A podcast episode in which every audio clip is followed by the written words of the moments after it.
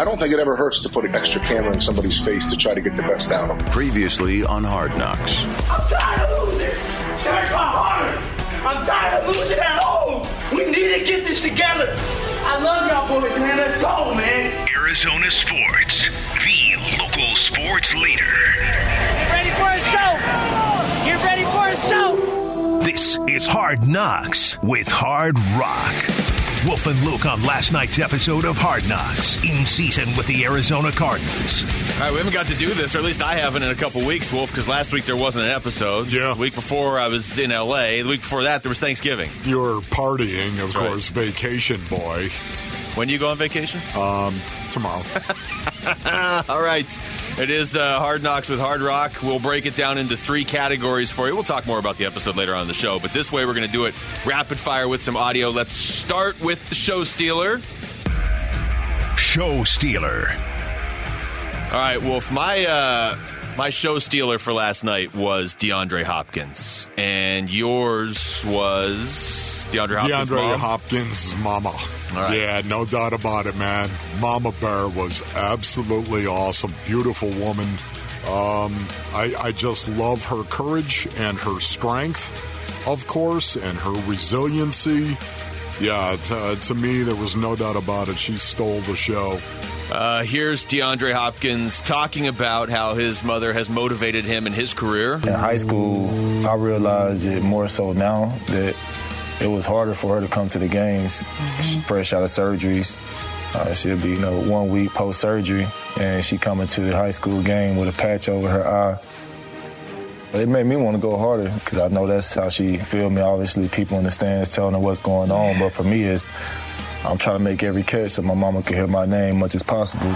You know, people see me as an athlete, they see me as a robot, but it's real life. And then here's Hopkins' mom talking about how D Hop has motivated her to keep going after the tragedy that they detailed on the show uh, that, that happened back in 2002 with her. I didn't want to go out. I didn't want to go out in public. I didn't want to go to the games. I definitely didn't want to be seen. You know, my vanity was gone. And I remember him coming in, you know, coming in the, and sitting on my bed one day. He had this whole long talk with me about how he just wanted me there. I knew that I had to get up and, you know, get out of my own little self pity and be there for this this child that is out here doing amazing things and he was doing it for the family. Like he wasn't doing it for himself. He was doing it for everybody. And you know, how dare I sit here and not be there for him? And so he just said, "Mom, I don't care if you can't see. I just want you there." Changed everything. So I started, you know, getting up, and I've been going ever since. I've been going ever since. I haven't stopped. That is, man, this is really, really powerful stuff Yeah, right it's here. And it's just beautiful to see it. It's something I've believed, my brothers, for a long, long time, and it's just so true. Um, there are guys that are out there on a football field on a Sunday that are there, they're playing for a paycheck. They really are. And then there are guys that are out on a football field like DeAndre Hopkins playing for his mom, playing for his family. Who do you think's going to win? More times than not. And this is why I love this episode because guess what? This was a bad game for DeAndre Hopkins, wasn't it? This is this is my hard truth of this episode for Hard Knocks was seeing what a leader DeAndre Hopkins was because he was blaming himself for the loss, telling anybody and everybody that he was the one that changed the game. I absolutely love that because once again, he's telling the truth as he knows it. It doesn't mean it is the truth, but it's what he felt and how he feels about it. And you know what? It speaks to DeAndre Hopkins and the leader that he is and the player that he is and why he's so great. He's right, well- out there playing for his family. You're out there playing for a paycheck. Let's, uh, since you brought up hard truth, let's skip ahead to that right now. Hard Truth. You mentioned Hopkins. This is uh, D Hop after the, the fumble after the game, actually. That's on me. Huh? I should make a damn play. I should got no feel. You good. Get it back right here, dog.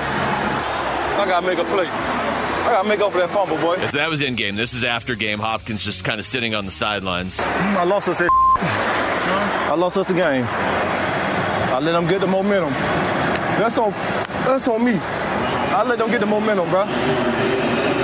That's on me. I'm gonna take that one.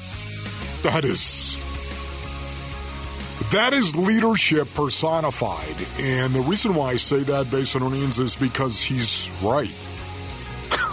Yeah. He's right. Well, it was the turning point of the game. You can look at that field goal, the fact they went for it on fourth no, down. the fumble led directly to it. New was- England wasn't winning that game without that. It play. was the fumble of D Hop and the responsibility, listening to DeAndre Hopkins take responsibility for where that turning point happened in this game.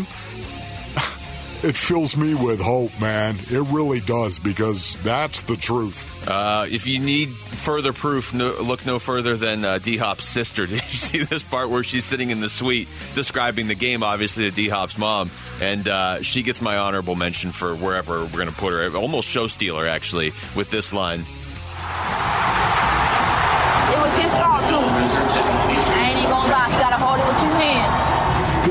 Does not tuck the ball away. The ball gets knocked out. Fundamentals. Ooh, Shannon. He didn't have it. I don't know what he was thinking though. So he didn't secure it. He literally was holding it out like this with one hand and trying to run. You know what I'm saying? They knocked it out. No way. Yeah. That's on him. No way. Listen to that, I man. love the sister. Oh, it's his fault, too. Like, we're not even going to sugarcoat it. Can I just tell you right now, that was my best soundbite of the Hard Knocks series.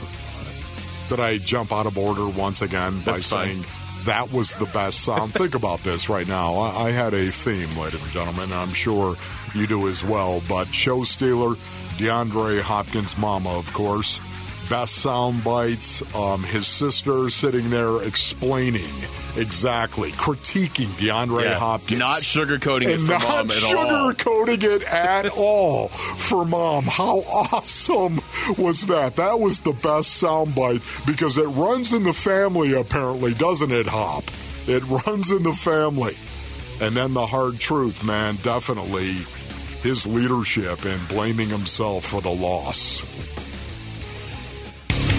Standout sound. Yeah, okay, so that was your standout uh, sound. My standout sound, Wolf, was uh, was J.J. Watt with Cameron Thomas. And look, we know that J.J. Watt is somebody that if you're a young defensive player on this team, you got to be talking to J.J. But he was uh, he was he was very detailed, and it was good behind the scenes. Some of the stuff he was telling him. I hated football for like the first eight games of my rookie year. I sucked. I was just bad.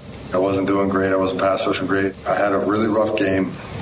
Uh, really rough game. I got pulled from the game three times because I was it was because I was a three technique and I got cut out of my gap three times. So they finally took me out of the game. The line coach told the trainer, "Take his helmet away. I don't want him going back in." And I was just sitting there like I'm a first rounder. I stink. That night, I was like, you know what? I'm a good player. Like I'm, I know what I'm doing. I know how to play football.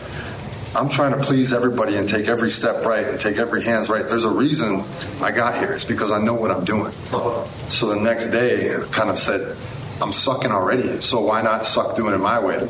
And I was so much more free and I was so much more trusting myself and just playing football. Just it was like a weight had been lifted off me because I didn't care if I got yelled at because I was already getting yelled at. I already sucked, you know.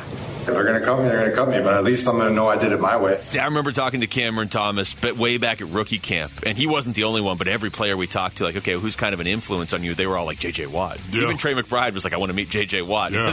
but Cameron Thomas in particular, because that's his position, and he was just soaking it up. There was a lot more J.J. Watt said in that scene. We can't play it all now. We'll play some of it later. But you could tell Cameron Thomas is like, yeah, just keep talking, big guy. Hey, the last two years, I believe, have been the best thing for Zach Allen.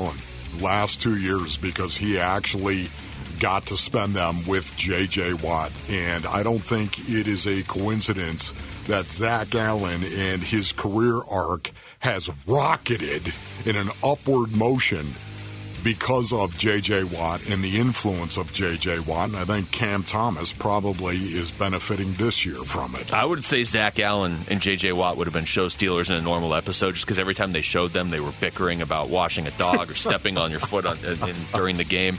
Uh, we got one more, of course. We got the Wolf Counts. The Wolf Count. All right, so there's some controversy here. Uh, I have six Wolves. Jesse, what did you have? Nine? Correct. Lauren, you had eight? All right, so that shows Okay. you how good we are at counting on this show. Yeah, boy, that's bad, isn't So- it? Yeah, more important than the exact number is the simple fact that we can't agree on a number, the three of us. Yeah.